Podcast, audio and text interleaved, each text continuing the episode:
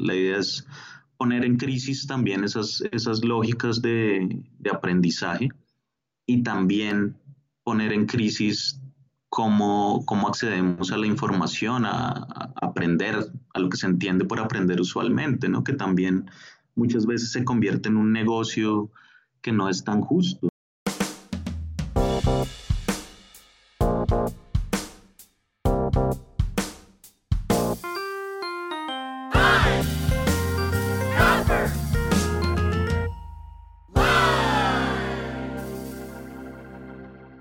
Hola amigos y amantes de la gráfica, bienvenidos a otro episodio de Pine Cover Line, el podcast número uno dedicado a la gráfica y el grabado.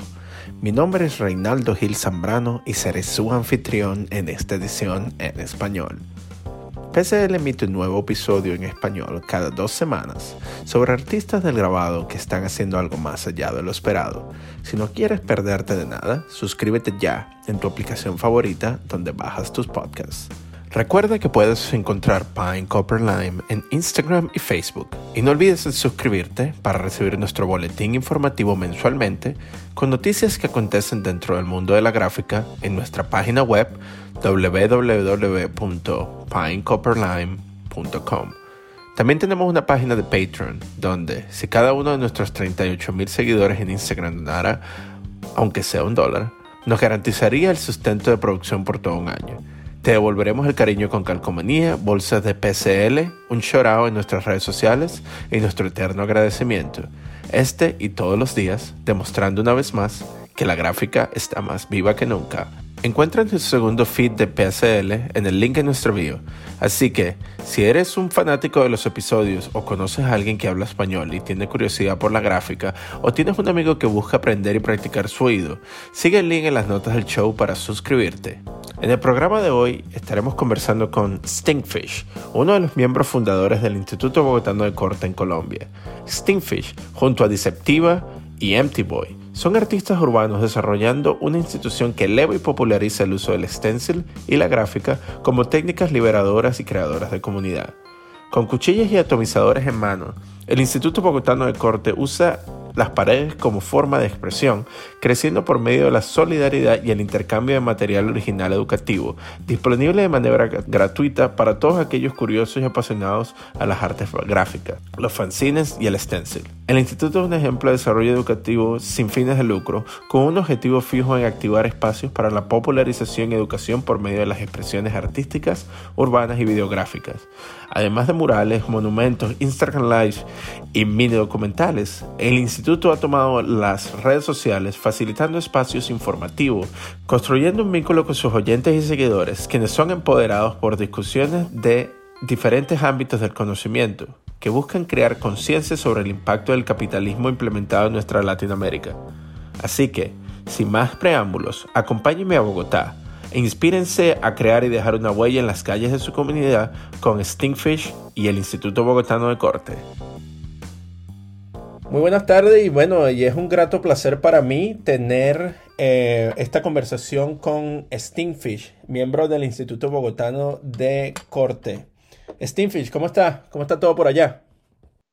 Hola, muy bien. Acá saludos desde Bogotá, en Colombia. Eh, gracias por la invitación. Hoy vengo a hablar eh, de este proyecto del que hago parte, Instituto Bogotano de Corte. Somos tres personas y pues yo fui el elegido para, para hablar hoy contigo. no, qué bueno. No, bueno, y verdad que estamos muy agradecidos por su tiempo y bueno, lástima no pudimos tenerlos a los tres, pero tenemos a, un miembro que, que, nos va a echar todo el cuento sobre este, este interesante proyecto, ¿no? Que ha tomado eh, una relevancia bastante grande dentro de las redes sociales, sobre todo el Instagram. Y cuéntanos, Steamfish, ¿cómo, ¿cómo te iniciaste tú? ¿Cómo empezaste tú en las artes? Cuéntanos sobre tu infancia. Bueno, yo les cuento brevemente, yo nací en México, eh, pero soy de familia colombiana y vivo desde muy pequeño acá en, Bogotá, entonces soy, soy bogotano, colombiano. Eh, y cuando estaba sobre los 20 años más o menos, pues junto con algunos amigos comencé a experimentar intervenir la calle de diferentes maneras. Iniciamos de una manera muy intuitiva, haciendo stencil, haciendo carteles, stickers. Y ahí poco a poco fui metiéndome cada vez más en este mundo, sobre todo relacionado con eso, con, con el graffiti y la calle.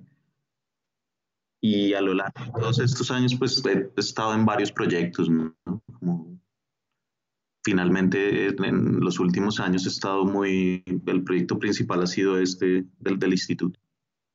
¿Y cómo, cómo se funda el Instituto Bogotano de Corte?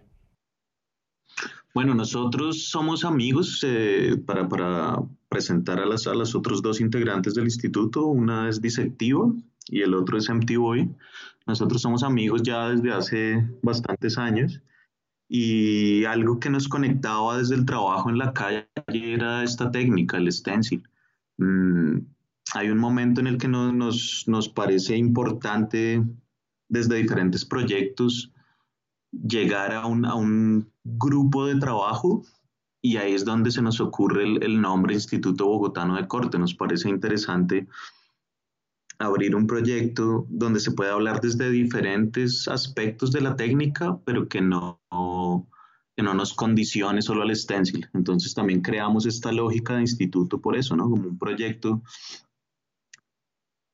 desde el cual las personas al leer el nombre, al acercarse al nombre, también pongan en crisis un poco qué es lo que hacemos, ¿no? No, no que se entienda únicamente como gente que hace stencil, y desde ahí empezamos a trabajar lentamente. Entonces, digamos que lo que dio el punto de partida fue un proyecto que hicimos en el, en el 2000, entre el 2017 y el 2018, que se llama Manual de Stencil Teórico Práctico Ilustrado, que es un, una especie de fotonovela cómic manual en la cual uno de nuestros integrantes, que es Empty Boy, aprende a hacer el stencil desde lo más básico. Entonces la idea era publicar una guía donde cualquier persona, cualquier persona con unos elementos muy básicos entendiera cómo se hace un stencil y cuáles son las precauciones, los, aspectos que debe tener en cuenta para hacerlo en la calle a su manera.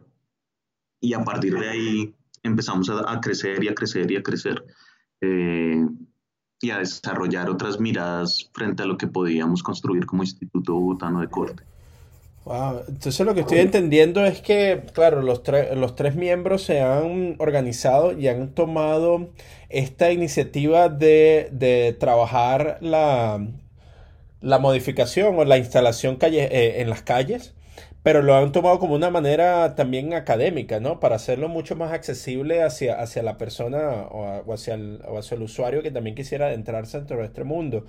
¿Qué creen ustedes que haya sido esa, ¿Por qué creen ustedes que es importante el, el, ese aspecto educativo dentro de la base y la, eh, y la función principal del instituto? Pues, eh, digamos que dentro de la manera en que hacemos las cosas, no, no, no del, desde el instituto inicialmente, sino a lo largo de todos estos años de trabajar en la calle, algo que nos parece fundamental es, esa, mm, esa posibilidad de compartir la experiencia y compartir los conocimientos que sobre todo en el mundo del graffiti y en ciertas técnicas es muy común, ¿no? Como poder acercarse a alguien que muchas veces ni siquiera conoces, pero que te encuentras en la calle o que encuentras en otro espacio y preguntarle, oye, ¿cómo es, cómo es que trabajas esta técnica? ¿Qué materiales utilizas? ¿Dónde compras tus materiales? Eh, ¿por qué no me está funcionando esto? No entiendo. Y la mayoría de gente, al tratarse de, de, esta comunidad que está muy conectada desde lo, digamos que desde lo callejero, es muy accesible. ¿sí? Entonces, nosotros tres, de cierta manera, aprendimos de esa manera. Eh, llegamos a lo que hacemos hoy en día a través de personas que nos compartieron su conocimiento y sus técnicas sin ningún sin ningún problema, sin ningún interés, sin esperar algo a cambio. Y para los tres, eh, este punto es fundamental. Cuando, cuando decidimos hacer este primer proyecto que te cuento, que se llama Manual de Stencil, nos parecía que esa era, esa era una manera de devolver todo esto que, que nos habían ofrecido en algún momento. También tenemos una historia, cada uno por su lado, muy fuerte del mundo de los, de los fanzines, de los signs, y esa fue la manera en que decidimos materializarlo, en, hacer un sign gratuito, algo también es muy importante en todo el proyecto que tenemos y es que todo el material que se genera y que circula en el instituto es de distribución libre. Eh, y con el resultado de este, de este primer proyecto, de este sign, fue que nos dimos cuenta que había algo ahí que podía funcionar, ¿sí? que podíamos seguir explorando, que podíamos seguir no solo nosotros, sino personas que conocíamos o que, o que teníamos algún contacto también a través del instituto poder mostrar cómo trabajaban, que nos contaran un poco de su historia. Eh, y todo se articula finalmente en el, en el 2019 cuando, cuando encontramos un espacio para, para este proyecto. Entonces, hasta ese momento no teníamos, cada uno trabajaba por su cuenta y nos reuníamos de vez en cuando. Pero en el 2019, por coincidencia, un amigo libera un espacio acá en el centro de Bogotá, un pequeño, pequeña oficina, taller, en un lugar muy central de, Bogotá y ahí ya eso nos permite arrancar con nuevas ideas, a trabajar con otras personas de manera directa en el espacio y también a, crear espacios, lo que tú decías, en, las redes. Perfecto, sí. ¿Y en qué tipo? Eh, porque tú, tú, estás hablando de que el material que ustedes producen lo hacen de distribución libre. ¿Cuáles son los medios que utilizan ustedes para distribuir su, su trabajo? Bueno, digamos que en cuanto a material de distribución, lo que más, en lo que más nos enfocamos son en, en Science. Eh, entonces, en un primer momento, eh, cuando llegamos a este espacio que te comento, creamos una dinámica que se llama martes de fanzines, donde todos los martes, desde, ese, desde el febrero, marzo de 2019, sin interrupción prácticamente hasta que llegó la, la, pandemia. Eh, estuvimos y estamos distribuyendo fanzines todos los martes de 8 a 10 de la mañana de manera gratuita. Eh, inicialmente eran, eran signs eh, que nosotros producíamos porque todavía no se había creado esta comunidad con el instituto, pero lentamente empezaron a llegar proyectos de amigos, proyectos de otras personas, personas que vieron lo que estábamos haciendo, entendieron que era un sign y produjeron su propio sign. Entonces, hoy en día constantemente estamos recibiendo material. La condición, digamos que la única condición para, para poder recibir este material y distribuirlo es eso, es que las, las personas estén dispuestas a, a distribuirlo gratuitamente. Entonces, muchas veces hay personas que sí venden su material, pero cuando nos dan 20 o 30 copias, está claro que nosotros las vamos a distribuir sin costo. Entonces, ese es, digamos que hay una, fuente de material desde ahí y otras son los que nosotros producimos eh, eh, de tanto en tanto. Entonces, tenemos un proyecto que es un, un periódico del instituto que se llama El Corto Punzante, que sale mensualmente y que cada número tiene una temática específica en la que invitamos amigos a trabajar con ilustraciones, con textos, con fotografías y nosotros también producimos parte del contenido. Tenemos otras publicaciones que no tienen esa periodicidad, pero que también vamos trabajando cada vez que podemos. Entonces, algo bien interesante es que hoy en día ya tenemos en, en pila una serie de, de publicaciones cuando al principio nos era un poco difícil establecer la programación porque no teníamos todo el material suficiente para hacerlo cada martes. Y otra parte eh, que es importante que surgió a través de todo este desarrollo del proyecto es, es nuestro blog.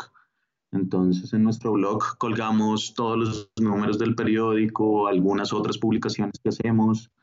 Ahí estamos alimentando constantemente el material que se va produciendo, no solo tipo fanzines, sino también las entrevistas que hacemos, los, en vivos que se hacen, eh, programas específicos que tenemos ya de manera individual. Entonces, el blog se ha convertido, digamos que en ese, en ese repositorio de, de material que circula a través del instituto. Ah, perfecto. Entonces las personas pueden acceder a este blog y descargar este tipo de materiales si, o sea, si no lo consiguen impreso, ¿no? Eso es lo que estoy entendiendo. ¿Y cuál, sería, cuál sería la dirección de este blog para, encontrarlo, para que nuestros oyentes sepan dónde buscarlo? Nuestro, blog es www.institutobogotanodecorte.home.blog. Ahí no está todo, absolutamente todo el material que circula en el instituto, pero digamos que sí unas piezas eh, específicas como el periódico que te comento eh, y proyectos que hemos hecho que nos han parecido interesantes llevarlos ahí y en general ahí pueden enterarse de qué se trata el instituto, descargar el manual de Stencil en, en formato PDF del que les he estado hablando. Eh, y otro espacio que también es muy importante que tú nombrabas es el, el, Instagram.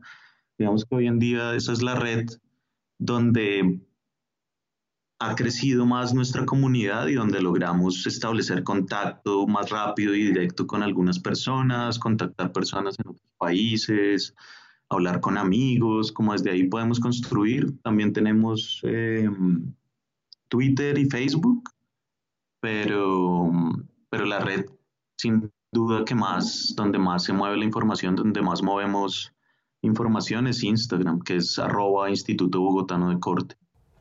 No, perfecto.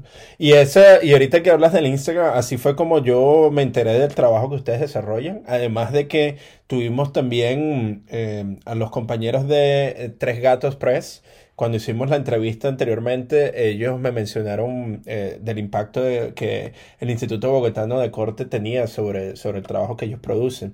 Eso me, me llevó a ver, ver su, su, su, perfil de Instagram y darme cuenta que ustedes también hacen unas sesiones de Instagram Live en donde hacen este reportajes, por decirlo de alguna manera, sobre diferentes eh, tópicos que no son solamente lo que sería el arte.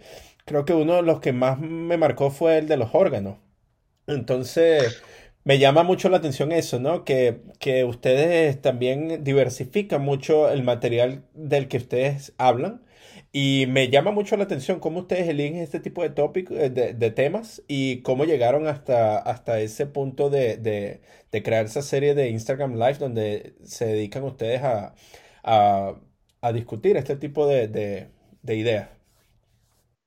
Sí, pues eh, lo que te comentaba, cuando, cuando pudimos llegar a este espacio, que es, que es la, sede física del Instituto Bogotano de Corte, nos dimos cuenta que podíamos crear espacios en las redes, eh, aprovechando que ya teníamos un lugar de reunión donde podíamos invitar a la persona que queríamos entrevistar o hablar de un tema en específico.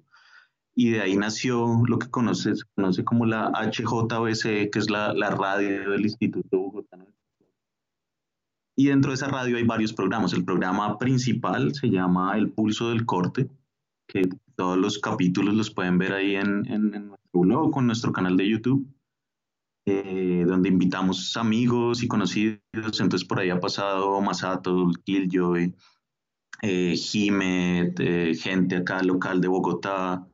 Hemos, hemos en ese primer momento aprovechábamos personas locales y personas que iban de viaje, que estaban de viaje acá en Bogotá y que ya las conocíamos por alguna razón y de manera presencial los entrevistábamos. En el momento en que llegó, en que llegó la, cuarentena por la, por la pandemia del, del, COVID, eh, veníamos con un ritmo de trabajo bastante bueno, como haciendo varios programas, distribuyendo material y demás. Y, ya estando dentro de la cuarentena, la primera semana, prácticamente los primeros días, tomamos una decisión muy rápida de, de no parar. ¿sí? No podíamos abrir el, el, instituto, no podíamos crear contenido ahí ni reunirnos, eh, pero sí lo podíamos hacer desde nuestras casas y aprovechar que, la, que muchas de las personas que conocíamos aquí en otros lugares estaban también en su casa 24/7 eh, cada uno con su ritmo y sus cosas, pero, pero podíamos aprovechar eso. Entonces fue una decisión muy rápida y lo primero que hicimos eh, fue una serie de, de, de en vivos con una programación diaria los fines de semana, viernes, sábado y domingo, donde cada día teníamos tres en vivos diferentes eh, con amigos de acá de Bogotá, de Colombia, con amigos de México, con amigos de Argentina, gente de Guatemala. Y eso nos, nos dio lugar a otros espacios, que es el espacio que tú, que tú mencionas, que se llama en, puntualmente Radio Pandemia. Sí, se llama Radio Pandemia por, porque nació, ahí en, la pandemia y ese es un programa que es eh, específicamente de, de, disectiva, que es uno, uno de, una de las personas del instituto y ella lo maneja totalmente. Ella es la que escoge los, los, los, temas, la que define por dónde se va cada uno de los episodios y ha tenido tres temporadas. Entonces, la primera temporada, cuando, cuando nació Radio Pandemia, era precisamente sobre, sobre las pandemias. Entonces, fueron varios capítulos dedicados a, a, pandemias en específico, desde la gripe española hasta el COVID, hasta el capitalismo entendido como una pandemia. El segundo, la segunda temporada fue sobre órganos, ya, ya más, más allá de lo que fue esa primera cuarentena estricta, pues la decisión también por la respuesta que tuvo el, el, programa fue seguir, continuarlo, entonces fue sobre órganos. Y la actual temporada, que se cierra este, este martes que viene, pues no sé cuándo salga, pero este martes que viene, el último capítulo de la tercera temporada es sobre tecnología. Entonces son, son temas que en específico a ella le interesa y, pero que también nos permiten muchas veces hacer links y conexiones con, parte de nuestro trabajo. Entonces, creo que eso ha sido bien interesante lo que dices tú, como no nos, no nos volcamos únicamente a, a, trabajar en el stencil o en la gráfica, sino que cada uno también tiene preocupaciones que puede, que puede, donde se puedan aprovechar los canales que hemos construido. Sí, no, eso está, eh, eso es bastante interesante porque también se nota que cada uno de ustedes tiene como un interés específico y personal que pueden eh, desarrollar dentro de la misma identidad del instituto y diversifica, ¿no? En, los diferentes medios que pueden hacer y también eh, los diferentes temas, haciendo que ustedes puedan tener una audiencia mucho más amplia que si se enfocan solamente en una sola, en una sola visión, ¿no? Y eso, eso me parece muy bien y sobre todo la iniciativa de educación que tienen ustedes detrás de todo esto, ¿no? De llevar todo este tipo de información a, a una audiencia mucho más amplia y de forma gratuita. Y en este punto me, me gustaría hacerte una pregunta, Stingfish, que, que muchas veces la gente también pregunta, cuando estuvimos hablando con los, con los tres gatos también, ellos tienen una iniciativa de, de distribución de material que es de, de, manera gratuita muchas veces. ¿Cómo se mantiene un instituto cuando todo el material que se, que se produce se distribuye de esta manera? ¿Cómo ustedes logran financiar esta, esta visión, esta idea que ustedes tienen? Bueno, pues nosotros lo hacemos de manera muy, muy sencilla y es que cada uno aporta desde su desde su capacidad, ¿cierto? Entonces, obviamente, tanto Disectiva como MTV como yo, pues tenemos proyectos en los que ya veníamos trabajando desde antes, eh, trabajos de diferente índole. Entonces, cuando, cuando ya empezó a ser necesario pensar en, ese, en, esa, en esa sostenibilidad del proyecto desde lo económico, eh, pues muy rápido llegamos a un, a un acuerdo de, de colocar eh, el, el, el, dinero necesario para, para, sostener el proyecto, eh, desde lo mínimo hasta, hasta cosas que, que, requieren otro tipo de presupuesto, ¿no? Entonces, de a pocos hemos ido construyendo tanto el espacio con, con lo que podíamos desde nuestros hogares y también sosteniéndolo desde nuestro bolsillo. Pero ahí ha pasado algo muy, muy interesante y es que a medida que el proyecto ha ido rodando, también hemos logrado, eh, nos, han, nos han contactado para participar en proyectos que no son comerciales ni que son de vender material ni nada por el estilo, porque es algo que estamos, no estamos dispuestos a hacer, pero sí a participar en proyectos donde, donde se libera información gratuita o donde participamos en publicaciones con nuestro material y nos reconocen eso económicamente. Entonces, todos esos fondos que se, que se, que se producen van a alimentar el proyecto. Entonces, por ejemplo, el año pasado eh, salió a circulación un libro que se llama eh, uh, The Stencil Handbook de, de, Tristan Manco. Es un, es un editor eh, espera, lo busco bien. Stencil Graffiti Handbook. de Tristan Manco, que es un, es un editor de libros en torno al arte urbano, al graffiti, a, gráfica en general. Y él publicó un libro que fue un icono del, del, movimiento del graffiti stencil en el 2002, se llama Stencil Graffiti. Eh, y hace un par de años, cuando, cuando hicimos nuestro manual de stencil, nuestro sign, le hicimos llegar unas copias y justo en ese momento él estaba empezando a trabajar en este nuevo libro de, sobre stencil, ¿no? Como ya bastantes años después de ese primer libro donde había una comunidad muy pequeña. Y en este libro él quería, más allá de mostrar fotografías de autores y de diferentes países, también tener un componente donde se explicaran las diferentes facetas de la técnica. Entonces le pareció muy interesante nuestro, nuestro manual y nos propuso llevar unas páginas de ese manual al libro y además diseñar, diseñar en la misma línea unas páginas nuevas sobre otras, otras, otros aspectos del, de la técnica del stencil.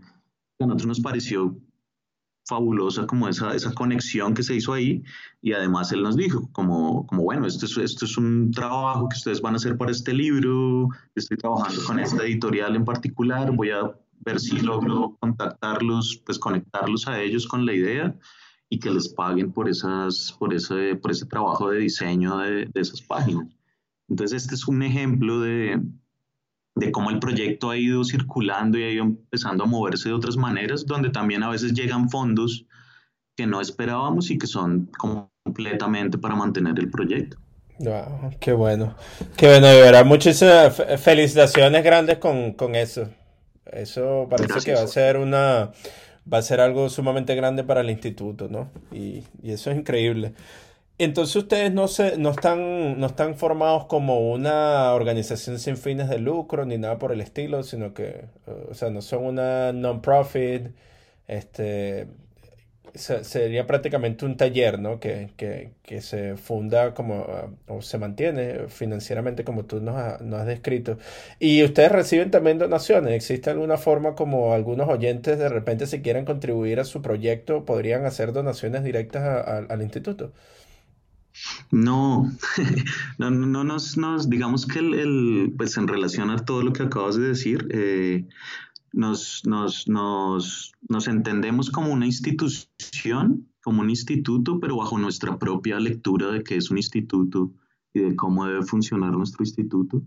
Y una de las, de las, digamos que de los puntos claves es que no, que la idea de, dinero no circule en ningún momento dentro de, dentro de lo que trabajamos. ¿sí? Digamos que este proyecto que te acabo de contar es algo muy específico, pero todo lo que produce el instituto, que circula el instituto, que recibe el instituto, la idea es que se haga en una relación diferente a la usual donde transite el dinero. Entonces, eh, por ejemplo, recibimos donaciones más de gráfica, como de eso, fue algo que empezó a pasar cuando llegamos a este espacio, es que fue un amigo y vio el espacio y nos dijo, hey, les voy a traer una serigrafía. Y nos la trajo y la enmarcamos y la pusimos en la pared. Llegó otro amigo y les dijo, nos dijo, oigan, les puedo traer una fotografía, otro grabado, otro un stencil, otro...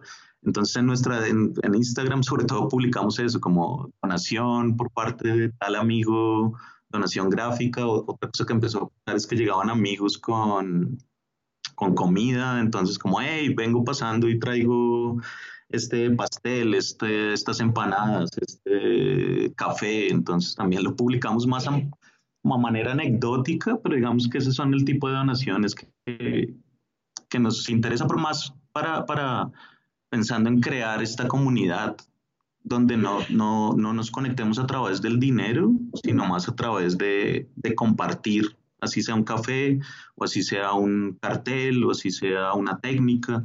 Entonces, por eso es que preferimos no abrirnos hacia ese, hacia esa, hacia ese espacio que es muy respetable, como trabajar desde, desde las donaciones o desde vender ciertas cosas, pero queremos construir comunidad por otro lado, así como no, no estamos interesados, por ejemplo, en hacer eh, en, hacer crowdfunding o ese tipo de, cosas, sino más bien apostarle a otras dinámicas y, también apostarle a la, información barata, a la información eh, directa, económica. En ese sentido, no, pues no tenemos una ambición de, hacer piezas con materiales costosos o, o proyectos que demanden muchísimo dinero, sino más bien poder mostrar que desde lo poco que se tiene se puede decir mucho entonces nuestros fanzines son de una factura muy, muy sencilla, como los que nosotros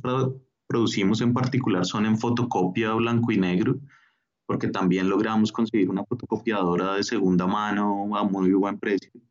Entonces le apostamos mucho más al contenido y a la manera de distribuirlo que a, que a los materiales de cierto tipo en específico y demás. Cuando, obviamente cuando podemos llevarlo a otro momento y utilizar otras técnicas por alianzas que hacemos, conexiones, lo hacemos, pero, pero en general es eso, ¿no? Como poder hablarnos siempre en todo momento con la comunidad que tenemos desde, desde compartir sin estar pensando en, en, dinero. Sí, ¿no? y, y, eso, eso parece sumamente relevante porque eh, demuestra ¿no? que existe, existen alternativas a lo que bien Disectiva eh, describió como una pandemia, ¿no? El capitalismo. Que muchas veces para, para, nuestros oyentes no, también eh, es bueno tener esa oportunidad de reflexionar y darse cuenta de que muchas veces las ideas se pueden sustentar por el medio de la colaboración de las personas y la donación de tiempo y de lo que se tiene a la mano y no se necesitan estas grandes, estas grandes sumas de capital, ¿no? Para poder desarrollar proyectos y que estos proyectos tengan un, una, un impacto en la sociedad y en la comunidad que, que nos rodea. Y en esa nota me gustaría preguntarles a ustedes ¿qué, qué tal ha sido la recepción con la gente de allá de Bogotá, los locales que están cerca de ustedes, las personas que, que viven cerca de donde están, donde, donde el instituto se desarrolla. Eh, yo sé que ahorita por medio de la pandemia tuvieron que cerrar el instituto y más que todo se están enfocando por Instagram, pero antes de la pandemia, ¿cómo veían ustedes esa recepción con la comunidad que los rodea a ustedes? Pues ha sido un proceso, ¿no? Eh, porque arrancamos eh, pues de cero, ¿sí? Digamos que, empezamos a trabajar con el manual que publicamos al principio y ahí creamos un, nombre, se distribuyó y tuvo un una circulación interesante, como que llegó a varias personas y a lugares que no, que no esperábamos, pero cuando, cuando llegamos al espacio, al instituto mismo, eh, pues arrancamos de cero, ¿no? Como con una propuesta donde también lo que buscábamos era eso, como, como romper un poco la lógica, ¿no? Romper un poco la lógica de dónde y cuándo y cómo se distribuye el material y obviamente arrancando es un poco difícil, ¿sí? Porque generalmente accedes al material a través de una feria, de una exposición, en unos horarios muy de fin de semana, eh, más ligados a un evento, ¿sí? A, un evento social que también tiene una parte social.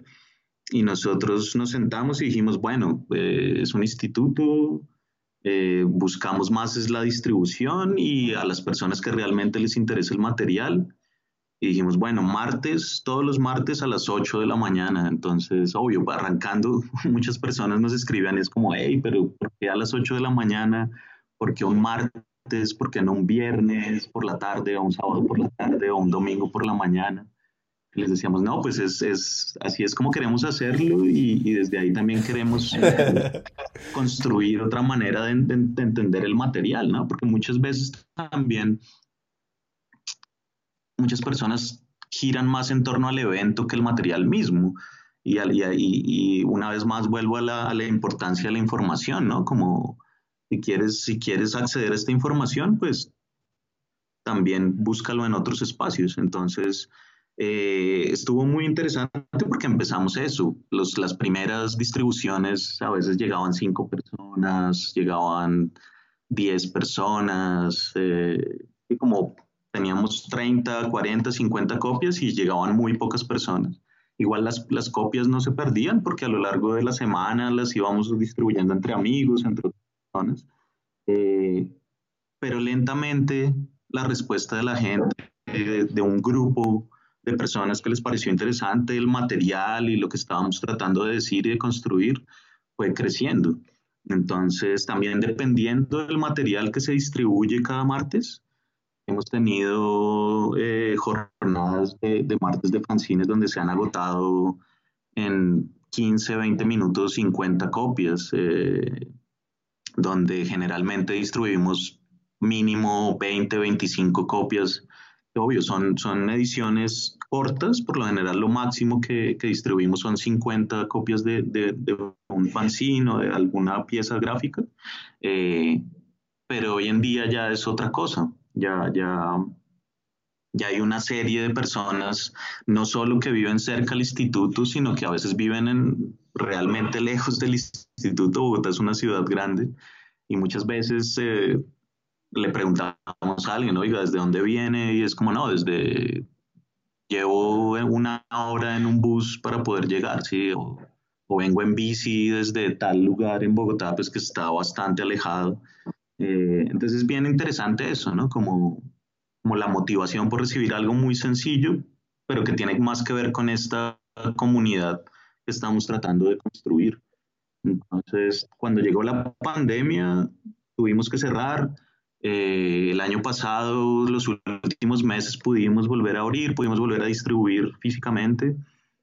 Ahora que estaba arrancando el año, acá la situación se puso un poco complicada otra vez, entonces los últimos, las últimas jornadas que hemos hecho han sido virtuales, que es algo que no, que no dije cuando hablamos de la pandemia, y es que las jornadas de martes de fanzines en la pandemia se convirtieron en jornadas de martes de fanzines virtuales. Entonces, todos los martes a la misma hora también publicamos cinco o seis fanzines en formato PDF en nuestro perfil de, de Facebook.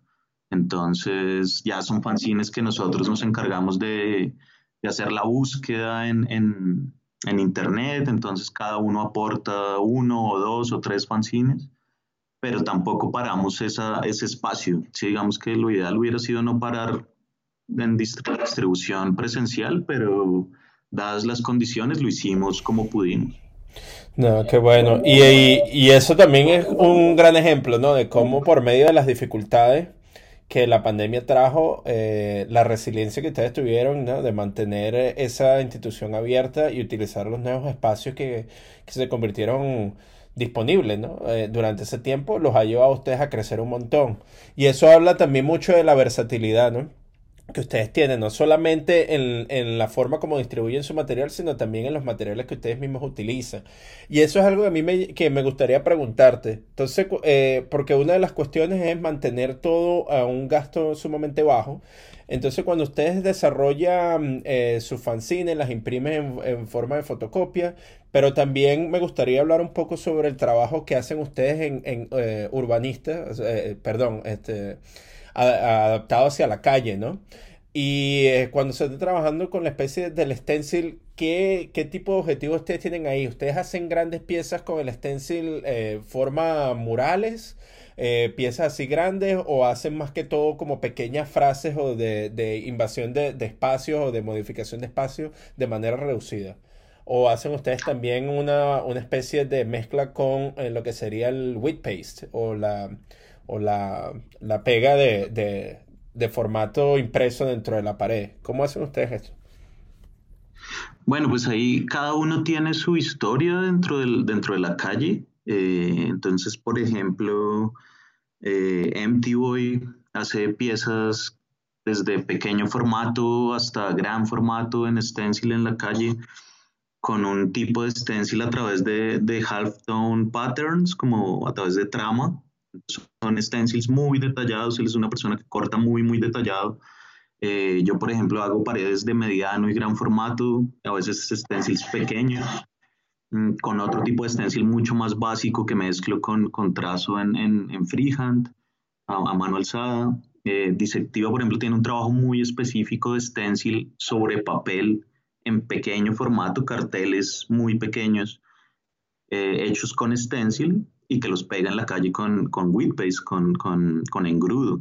Entonces, también a la hora de, de, juntarnos para hacer piezas que tienen que ver con el instituto, obviamente el, el, la, digamos que la, la, línea de trabajo de cada uno está ahí presente. Entonces hay cosas que hacemos que tienen más que ver con, con lo que hace MTV, que tienen que ver más con mi trabajo, otras que tienen que ver con el trabajo distintivo. A veces fusionamos cosas de los tres. Pero está interesante también tu pregunta porque, porque hemos trabajado con, con, otro tipo de intervenciones en la calle. Entonces, algo que nos pareció importante al crear este, este proyecto fue también empezar a, a crear historia del instituto dentro de la calle, pero haciendo referencia más a esta lógica de una institución. Entonces ya hemos puesto varias placas conmemorativas en, en diferentes puntos de, de, la ciudad. Entonces son placas eh, en, en, baldosas, en, en tiles, eh, que generalmente las pintamos con stencil, pero las fijamos con, con un cemento o con No More Nails, con este tipo de, de pegamentos de, de, de, alta resistencia y las fijamos en lugares como si, pues como lo que son, como son placas conmemorativas que, que recuerdan lo que pasó en ese lugar o que crean una historia a partir de esa placa en ese lugar. Entonces arrancamos con una placa en un lugar muy emblemático acá Bogotá, que fue un lugar donde, donde asesinaron a un líder político en 1948 y donde diferentes instituciones le han rendido un homenaje a ese, a ese líder. Entonces nosotros creamos nuestra placa eh, para colocar junto con esas otras placas ahí y pues lo hicimos obviamente sin pedirle permiso a nadie, sino sencillamente fuimos con una escalera y ubicamos un espacio que estuviera libre. Obviamente tenemos afinidad con la historia de este personaje eh, en la historia de Colombia. Y ahí nos dimos cuenta que era un, una línea de trabajo que nos parecía también interesante trabajar. Todo eso nos llevó al, al último proyecto que hace muy poco terminamos y estrenamos, que fue la construcción de un, de un obelisco en cemento eh, que llamamos obelisco del corte, en, que en cada una de sus caras tiene eh, herramientas de corte de diferente tipo incrustadas en cemento también. Es una pieza pequeña, pues no es, no es un obelisco gigante, pero es, es, lo instalamos como debe instalarse para que perdure ahí el tiempo que deba, que pueda. ¿Y en dónde se encuentra ubicado este obelisco? El obelisco está acá en Bogotá, están en, pues si alguien está acá en Bogotá, la dirección es calle 26 con carrera 30, la, la nomenclatura de, de Bogotá es con, con números. Eh, entonces, calle 26 con carrera 30, y pues fue un proceso que también estuvo muy ligado a la, a la cuarentena, porque la idea surgió comenzando la cuarentena, eh, y pues por todos los cierres que hubo, se, lo hicimos a lo largo de todo el año pasado, a lo largo del, del 2020, desde marzo, y la instalación fue a finales de diciembre. Entonces, algo que nos ha permitido el, el, instituto también es eso, explorar otras, otras maneras de, de, llegar a la calle, lo que te decía al principio, no, no queremos que se ate totalmente, que esté ligado totalmente únicamente a una técnica o a una, una pieza como son los fanzines o el stencil, sino que nos permita explorar otros, otras maneras de hacer y otros espacios. Entonces este proyecto fue posible porque, porque también en el mismo proceso del instituto conocimos a una persona es, que es La Sal, su seudónimo es La Sal, que ella tiene experiencia con trabajo en cemento y este tipo de construcciones que nosotros no teníamos ni idea. Entonces también hace parte de ese, de ese proceso. Y, y pues fue un proyecto muy interesante también porque a través de él lo que pretendemos es eso, como establecer otros puntos de referencia para construir nuestra propia historia, nuestra historia más cercana, ¿no? Generalmente, pues los, los monumentos, las placas conmemorativas, las estatuas que estamos, que conocemos en nuestras ciudades, pues son historias que muchas veces no son tan cercanas a nosotros o que no son historias en las que tenemos ideales en común o, o, ideas en común. Muchas veces todo lo contrario, ¿no? Los personajes que están ahí representados son personajes que, que están totalmente fuera de lugar, que, con los que no compartimos su ideología, con los que no compartimos parte de lo que hicieron. Entonces va por más por ese lado lo que estamos tratando de hacer. Para los que están interesados, pues hay un, un estrenamos hace un par de días un corto documental sobre la construcción y sobre la historia del obelisco, que pueden ver ahí en nuestro blog, en, en Instagram y también en, en el canal de YouTube y eso me alegra mucho que hayas ah, mencionado eso sobre el documental, porque ese es eh, a donde quería ir a mi siguiente pregunta, ¿no? De que ustedes hacen toda esta, toda esta serie de, proyectos y los van documentando y los van de alguna manera almacenando y, eh, en, este, en su blog y en la página de, YouTube. Pero también eh, recientemente vi que habían estrenado un, un video documental ¿Cómo, ¿Cómo se llevó? ¿Por qué creen ustedes que ahora eh, los diferentes tipos de, de, videos que han hecho hasta ahorita necesitaban una, algo un poco más formal como un video documental para, para sostener esta idea? ¿Por qué crees tú que era importante cambiar ese tipo de formato y traer un, este, este nuevo sistema de video documental para sostener esta idea que ustedes están haciendo sobre el monumento? Bueno, pues para comenzar nos, nos, parece importante la documentación, ¿no? Ese es, digamos que de ahí parte todo, ¿no? De, de, de, tener esta, esta memoria disponible de todo lo que hacemos. Entonces, lo que tú dices, los, los programas de, de Radio Pandemia están ahí todos. El que quiera escuchar el primero hasta el último lo puede hacer. Eh, la mayoría de intervenciones que hemos hecho, las placas que hemos puesto, pues está ahí documentación fotográfica o en video. Y este en particular, eh, por el tipo de proyecto que fue y lo que te digo, como nos tomó todos estos meses, generalmente nosotros hacemos proyectos mucho más cortos, que los, los, los desarrollamos más rápido, en una semana, en un mes máximo.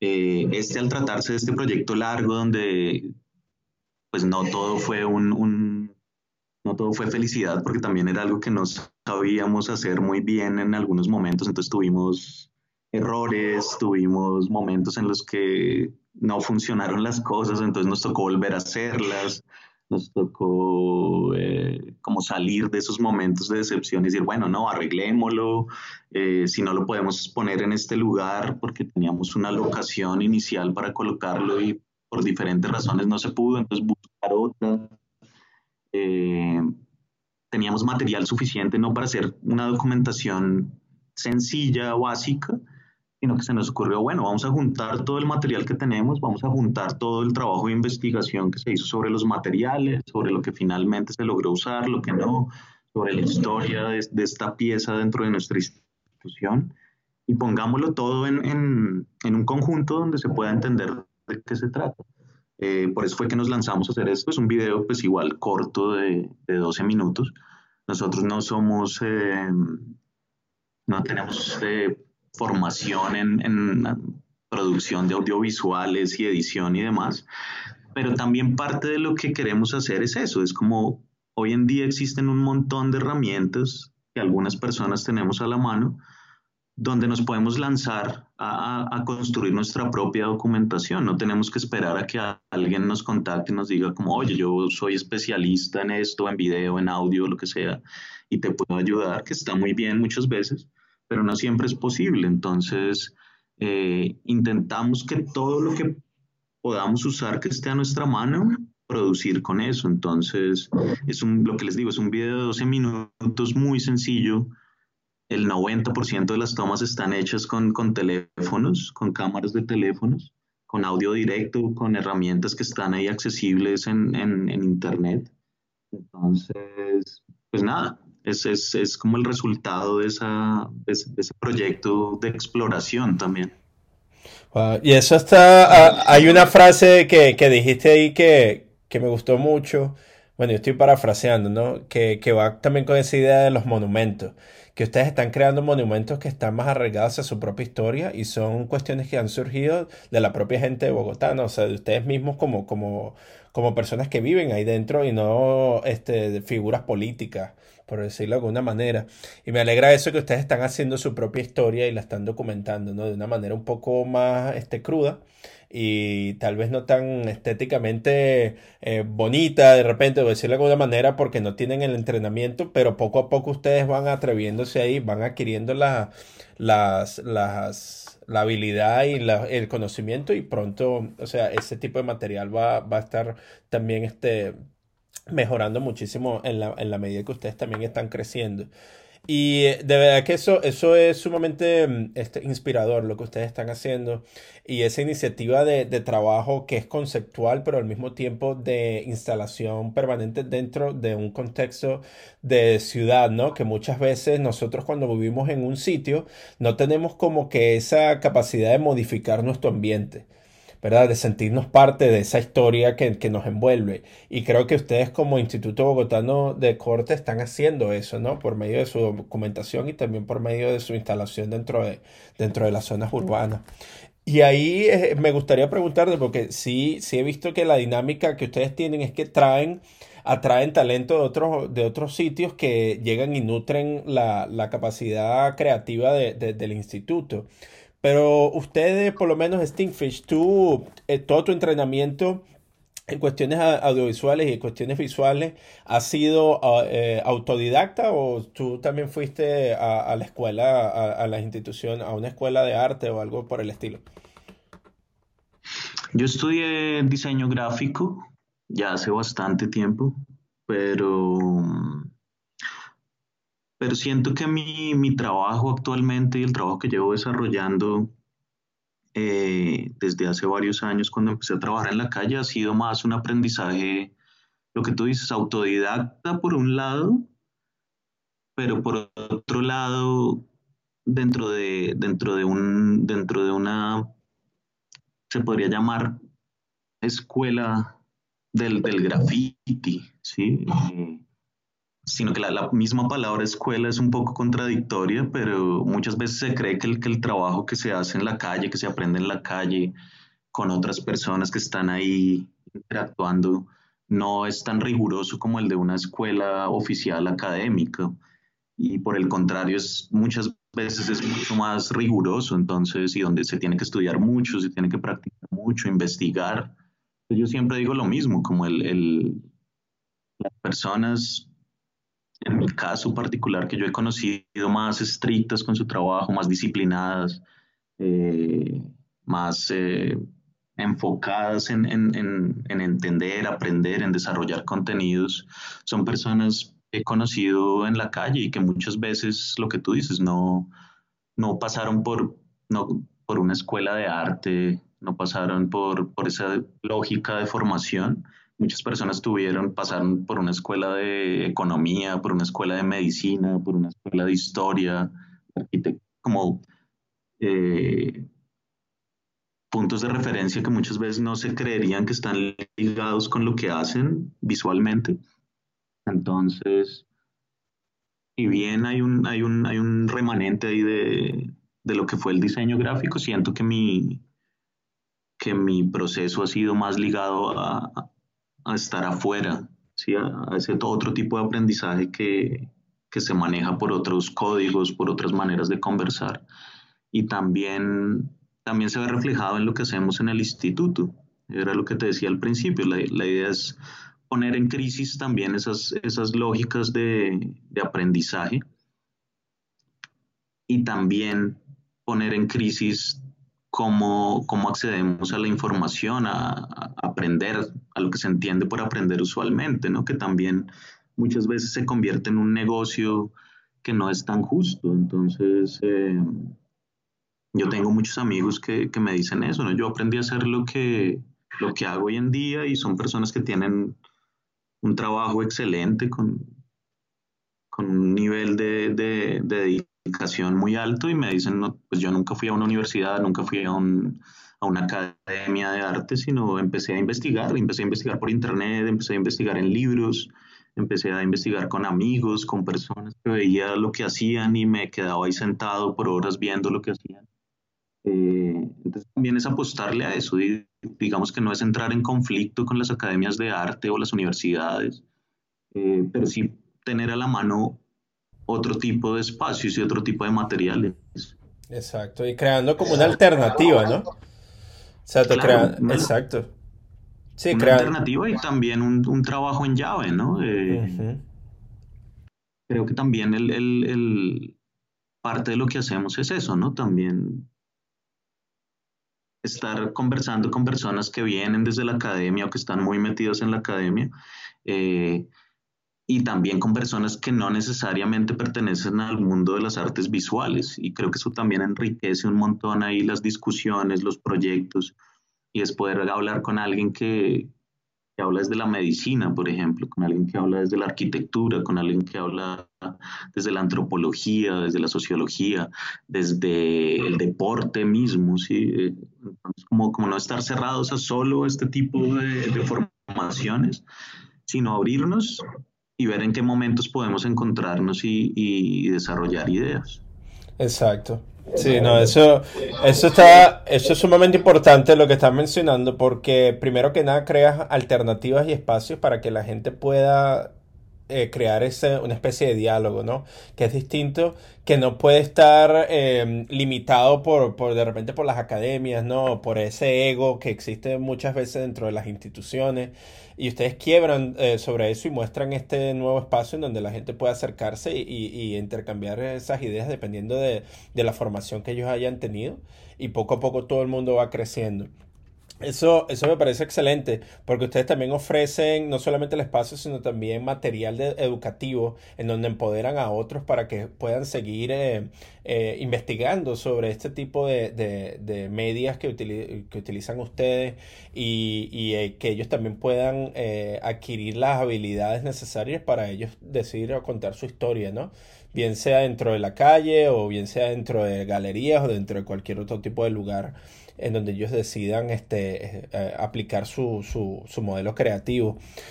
Eso, wow, o sea, te, escucho y de verdad que, es increíble lo que ustedes están haciendo y, la verdad que me, mantiene sumamente contento eh, el saber que existe gente como ustedes que tiene esta pasión eh, sobre la comunicación y sobre la, la, celebración de la, de la colaboración, ¿no? Sin ningún tipo de, de, intercambio o de, eh, sí, como un intercambio capital, de capital ahí para poder darle un valor al, trabajo que ustedes dan, ¿no? Entonces eso, eso me parece sumamente relevante, importante y, y, de verdad que me alegra muchísimo que este tipo de iniciativas ah, eh, siguen surgiendo en Sudamérica, ¿no? Sobre todo en, en, Colombia, en Bogotá, donde están ustedes.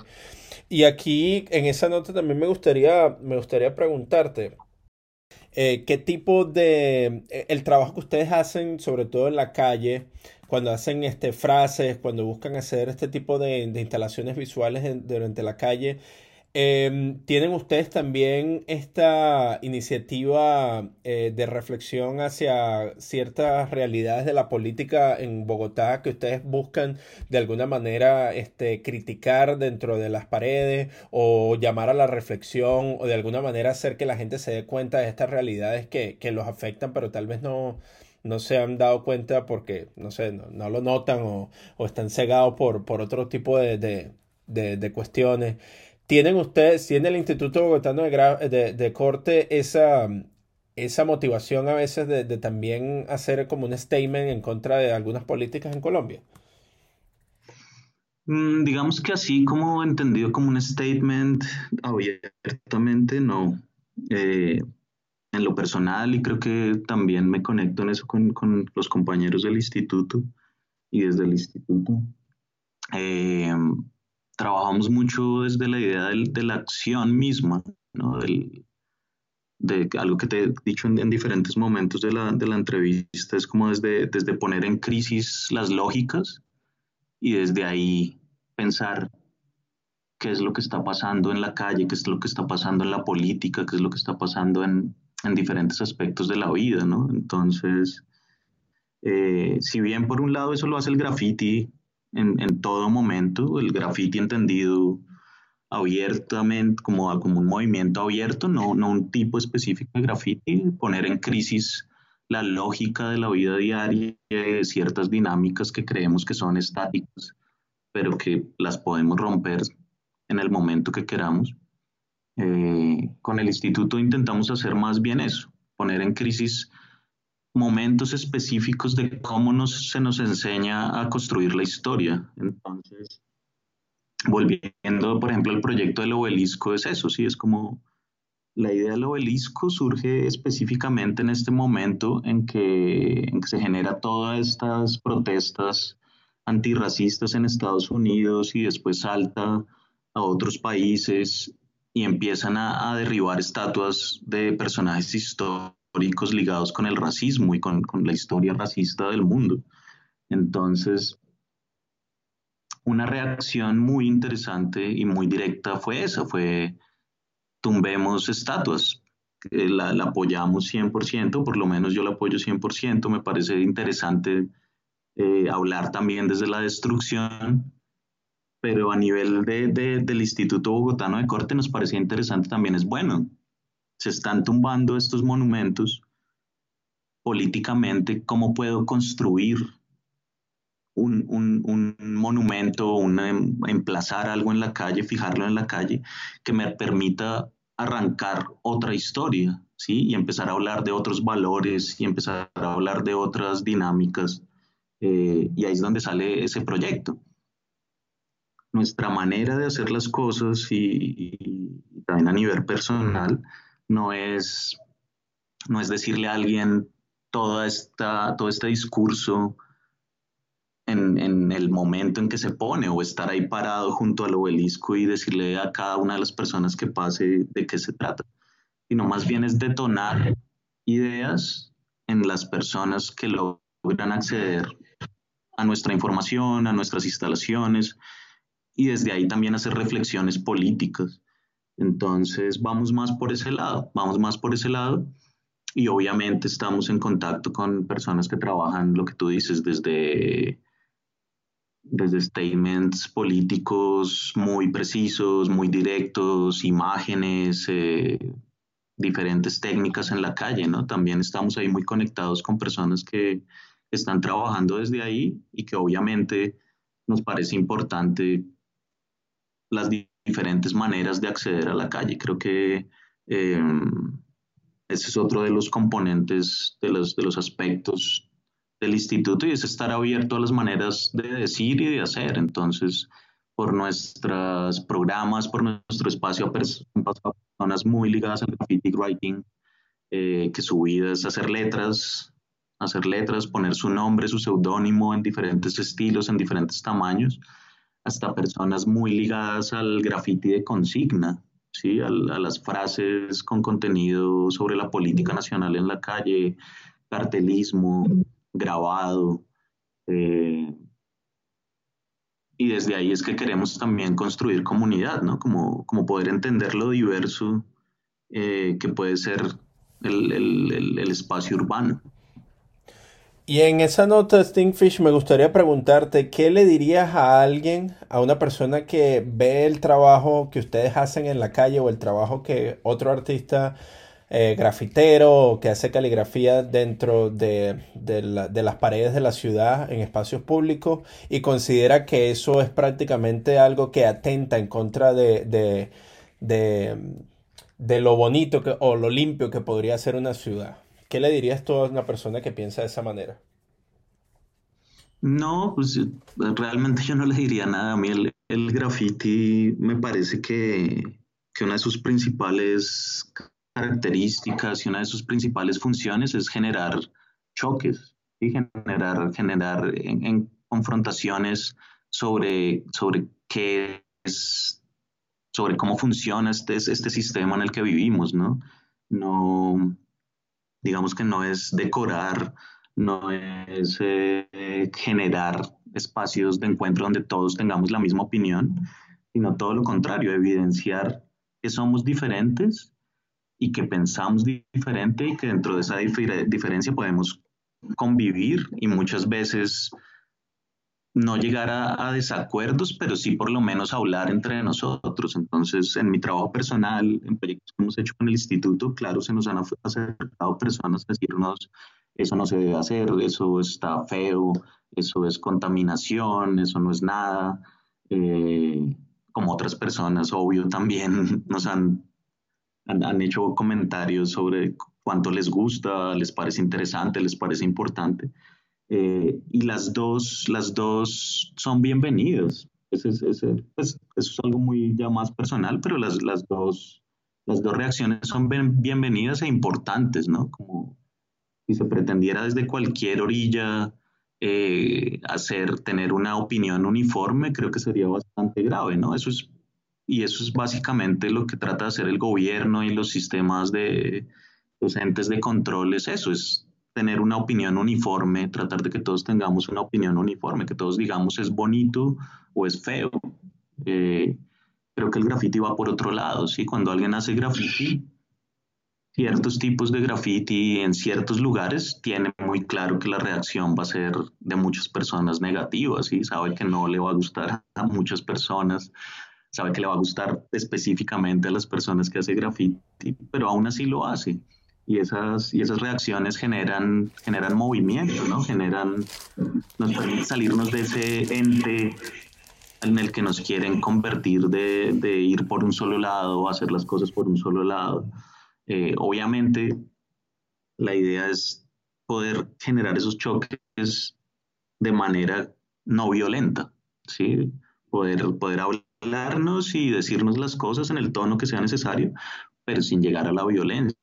Muchas veces es difícil no, no, llegar a esos puntos para algunas personas.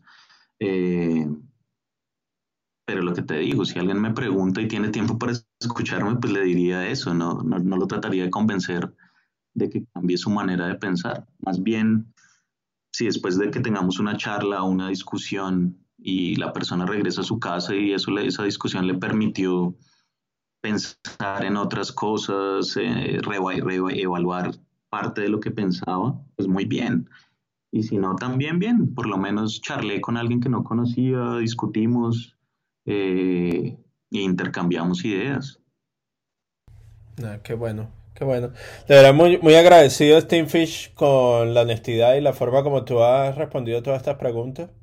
Este, sí, eh, es interesante ver eso, ¿no? De que el trabajo que se hace, que es de manera pública, busca muchas veces eso, ¿no? Crear como esa especie de, disgusto, pero que al mismo tiempo eh, motiva la reflexión, ¿no? Y el hecho de que la gente a veces se siente un poco, este, ¿cómo se dice? Incómoda con ese tipo de, trabajo, es que significa que hay algo más ahí que se, que se podría investigar y que se podría dialogar o argumentar y, y es en esos intercambios, ¿no? Entre entre, entre las personas, esas discusiones que se hacen entre las personas de manera sana, en ese intercambio de las ideas, que, nosotros podemos crecer, ¿no?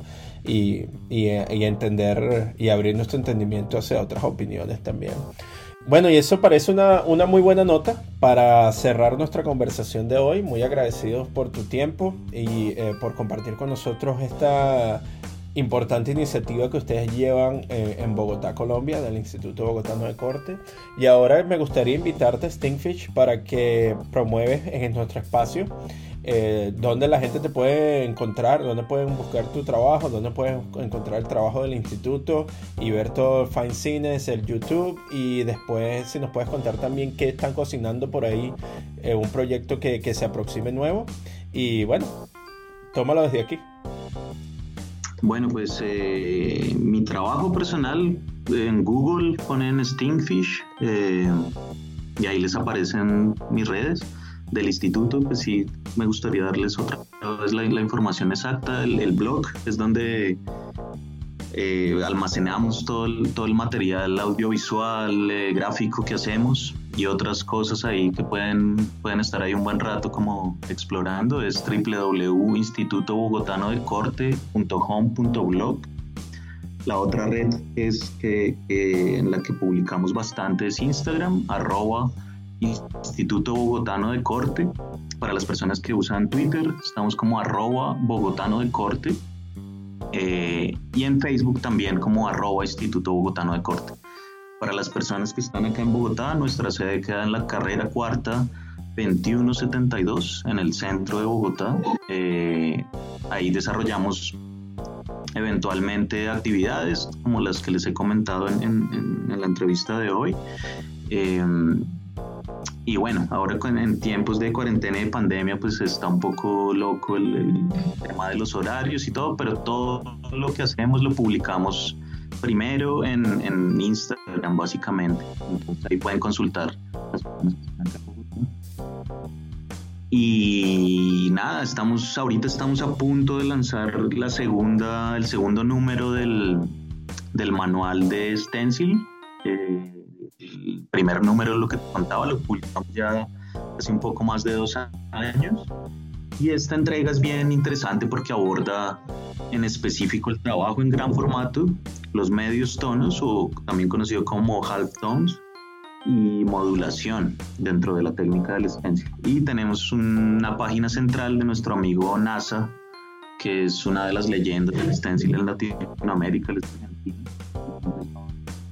nos colaboró con, con la página central del, del, manual. Es un manual impreso en formato fotonovela, cómic, y tiene un tiraje de mil, de mil copias. Y una vez lo lancemos en físico, muy pronto lo lanzaremos también en, en el blog en formato PDF para que cualquier persona lo pueda descargar. de verdad, muchísimas, muchísimas gracias, Tim Fish, por, por esta grata hora de conversación. Eh, inspirador lo que ustedes están haciendo, eh, las alternativas que están creando y cómo han demostrado una vez más que por medio de la colaboración se pueden llegar a hacer grandes cosas y no todo ligado simplemente a ese intercambio material ¿no? de, de capitalista que a veces muchas veces nosotros nos quedamos enfocados ¿no? y, esperamos algo a cambio en ese sentido para que se valore nuestro trabajo de alguna manera.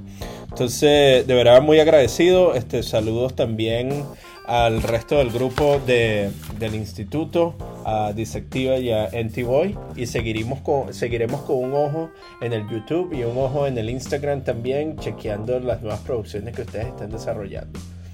Muchísimas gracias muchísimas gracias a ti y pues nada, eh, súper bueno este tipo de espacios donde podemos conocer el trabajo de, de otras personas en Latinoamérica, en Norteamérica y en otras partes del mundo y, saludos ahí a, todos los que estuvieron escuchando y van a escuchar este podcast.